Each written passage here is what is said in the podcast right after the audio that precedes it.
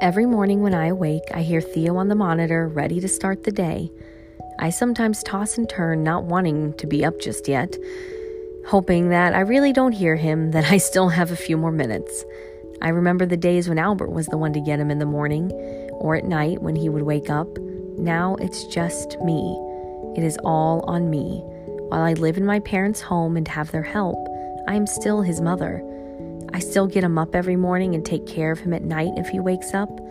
I take him to the trampoline park, to swimming, out to eat, to the playground, shopping, all by myself. The first couple of months were incredibly tough. He refused to nap. I would still do his nap time routine, but he would just cry and scream for me. And as a woman who had just lost her husband, I had no way of dealing with him crying. I honestly couldn't stand to hear him cry. It hurt my heart way too much. I did everything he wanted just to not hear him cry. In retrospect, I know that wasn't the best way to handle it, but what was I supposed to do? I know that he just needed me, and all I needed was space. Saying that out loud is terrifying. I feel so much shame for saying it, but I am human, I am a griever, I am a mother, and sometimes we need space.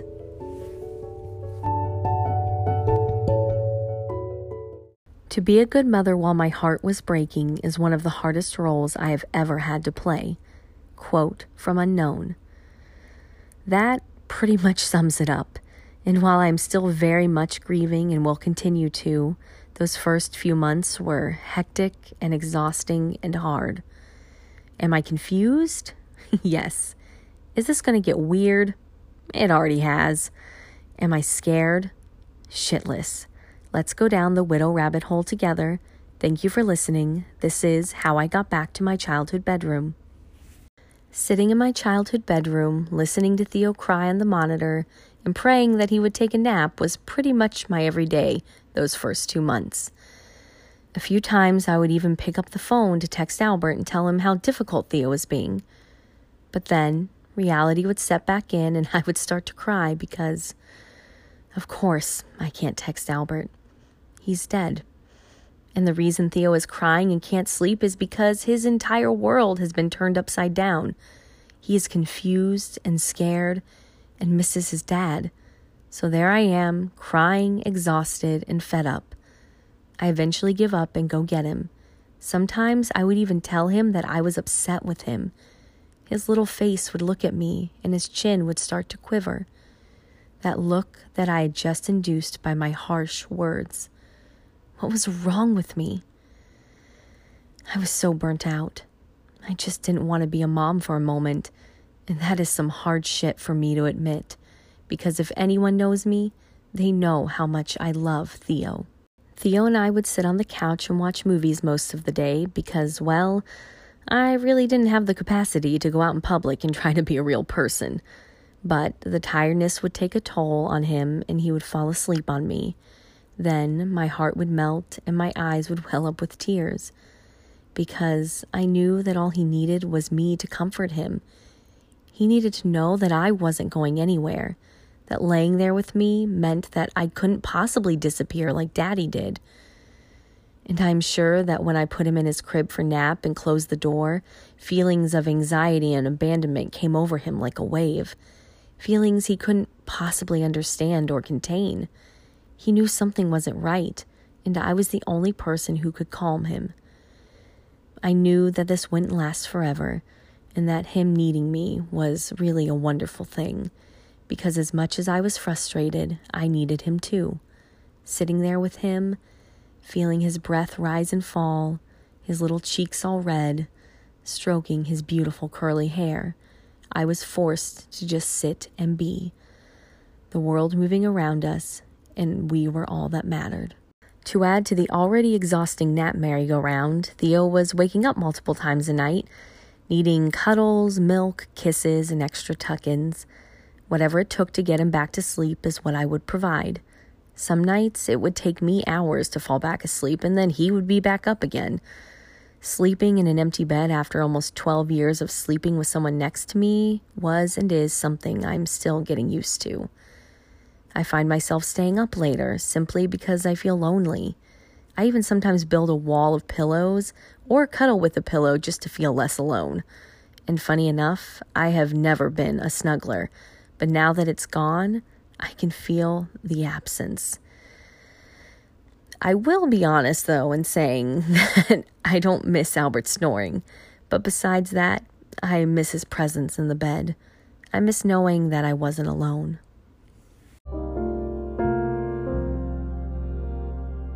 The morning I told Theo that Albert died will be burned in my mind.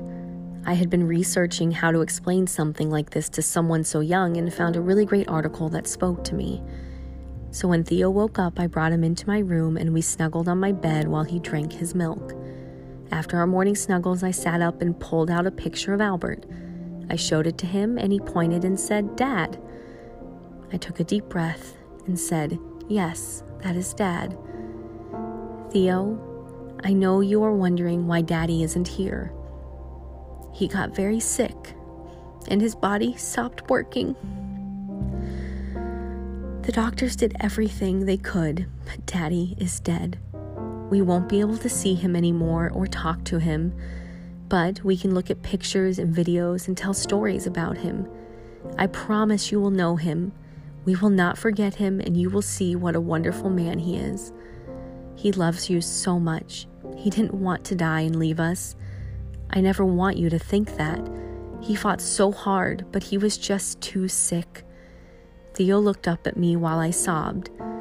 I know that there was so much he just couldn't comprehend as he continued to play with his toys. Something I've learned in all this is to not hide my emotions from him. In order for him to know how to express himself, he needs to see me do it, to know that it is okay to be mad, sad, and happy.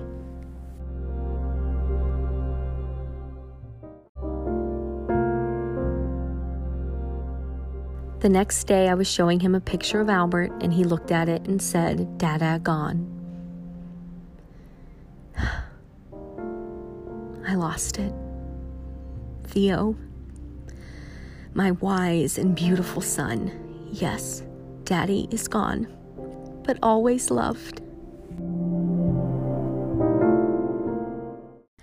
Theo is suffering a trauma no two and a half year old should ever have to face a life without his dad. He looks up at me with questioning eyes as he points to the picture of Albert in my parents' living room and proceeds to say, hurt. A word he has learned the meaning of way too soon. Yes, Theo, hurt. And every word that encompasses that pain, sadness, fear. Daddy was here one day and gone the next. I cannot imagine what his little brain is thinking how he can possibly comprehend what has happened. I know that as he gets a bit older, there will be more questions, more anger, more tears. So many questions that I will have to answer over and over. So many tearful hugs as he angrily curses God for taking his dad away. Me crying too because of how unfair it all is, because I will never be right again. Some days being a mom is suffocating and I just want to get in a car and drive wherever the road takes me, to feel the wind in my hair, music blasting, and sweet freedom in front of me. Freedom from the grief, from the weight of Albert's death, from the needs of Theo, and from all responsibility. But with tears in my eyes, I fight back the urge to say fuck it and continue to let Theo be my North Star. Seeing him getting bigger every day and stronger is such a beautiful thing. He is the most resilient person I know, continually surprising me with how funny he is, and watching him light up when a hummingbird swoops into the feeder in my parents' backyard. He is the future, and I will do everything I can to ensure that he will never be defined by what has happened to him.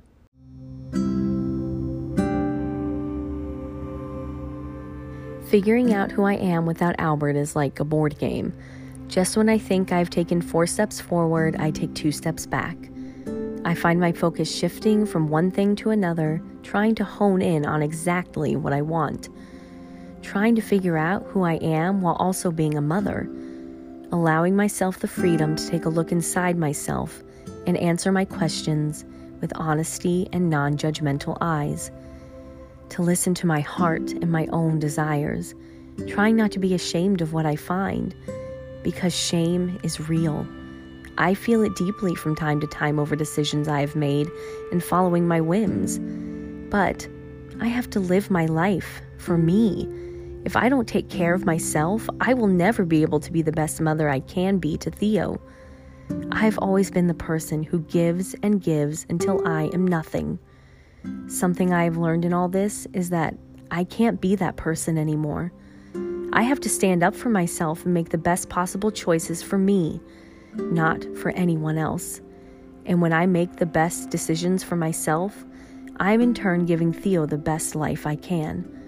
I want Theo to grow up seeing a strong, badass woman who has her shit together a woman who didn't let a terrible thing bring her down, a mother who showed him what it is to be a kind and empathetic person, a mother who showed him that women are powerful and can take even the worst of life and come back from it. Looking at all I've done so far, I am simply stunned. I have not hunched in a corner in my bedroom for days on end, even though I fucking felt like it some days. Every morning, I get my ass up I take care of Theo and myself.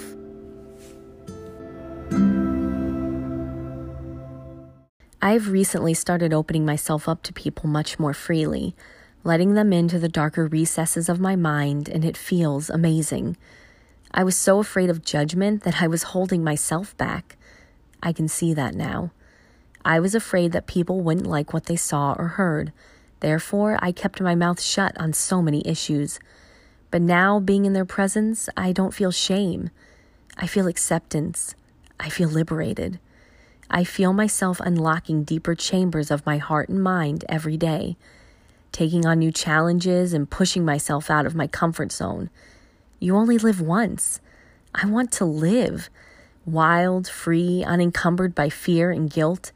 And while that is my goal, I know that I will fail sometimes, but hopefully I can pick myself up and change it. It can be hard to acknowledge your own wants and desires as a mother, let alone a widow. There's so much guilt and shame involved in the whole process. Like going to my first concert not even a month after Albert died. I felt I needed permission from people to do it, when in fact, I didn't. And you don't need permission from anyone to do anything for yourself either. You are in charge of you and what makes you happy. If you want to go to Vegas two weeks after your spouse dies, do it. If you want to wear black for a year, do it.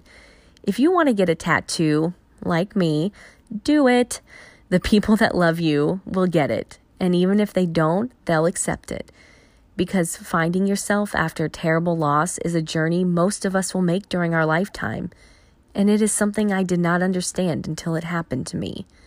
I will be the first to admit that. I'm so excited to see where I'm going. The roads are limitless as long as I keep my focus and I love myself first.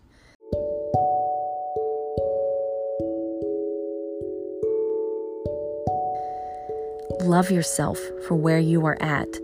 The pressure to be more or less is great, but don't bend to society's expectations.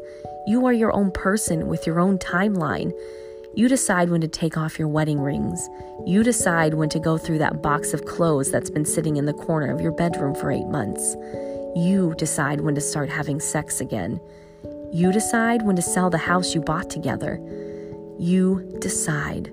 And yes, there will be people who will shame you, but they don't matter. If they truly love you, they will know that moving forward, no matter what the pace is, is exactly what you need to do. It is also what your loved one would want you to do. It is scary, but you've got this. You have already been through the worst. Rise up and seize your moment. I know you can. I can only hope that we can help each other. I would love to hear from you, whether it be questions, comments, your own personal stories, or topics you would like to hear discussed please visit anchor.fm slash Brianna Simpson and click on the send voice message button. On my private Facebook page entitled The Same as the Podcast, I share exclusives on upcoming episodes, guests, and a special Spotify playlist updated every week with songs that are inspired by each episode. I am Brianna, your friendly, quirky, next door widow. Thank you for listening. This is How I Got Back to My Childhood Bedroom.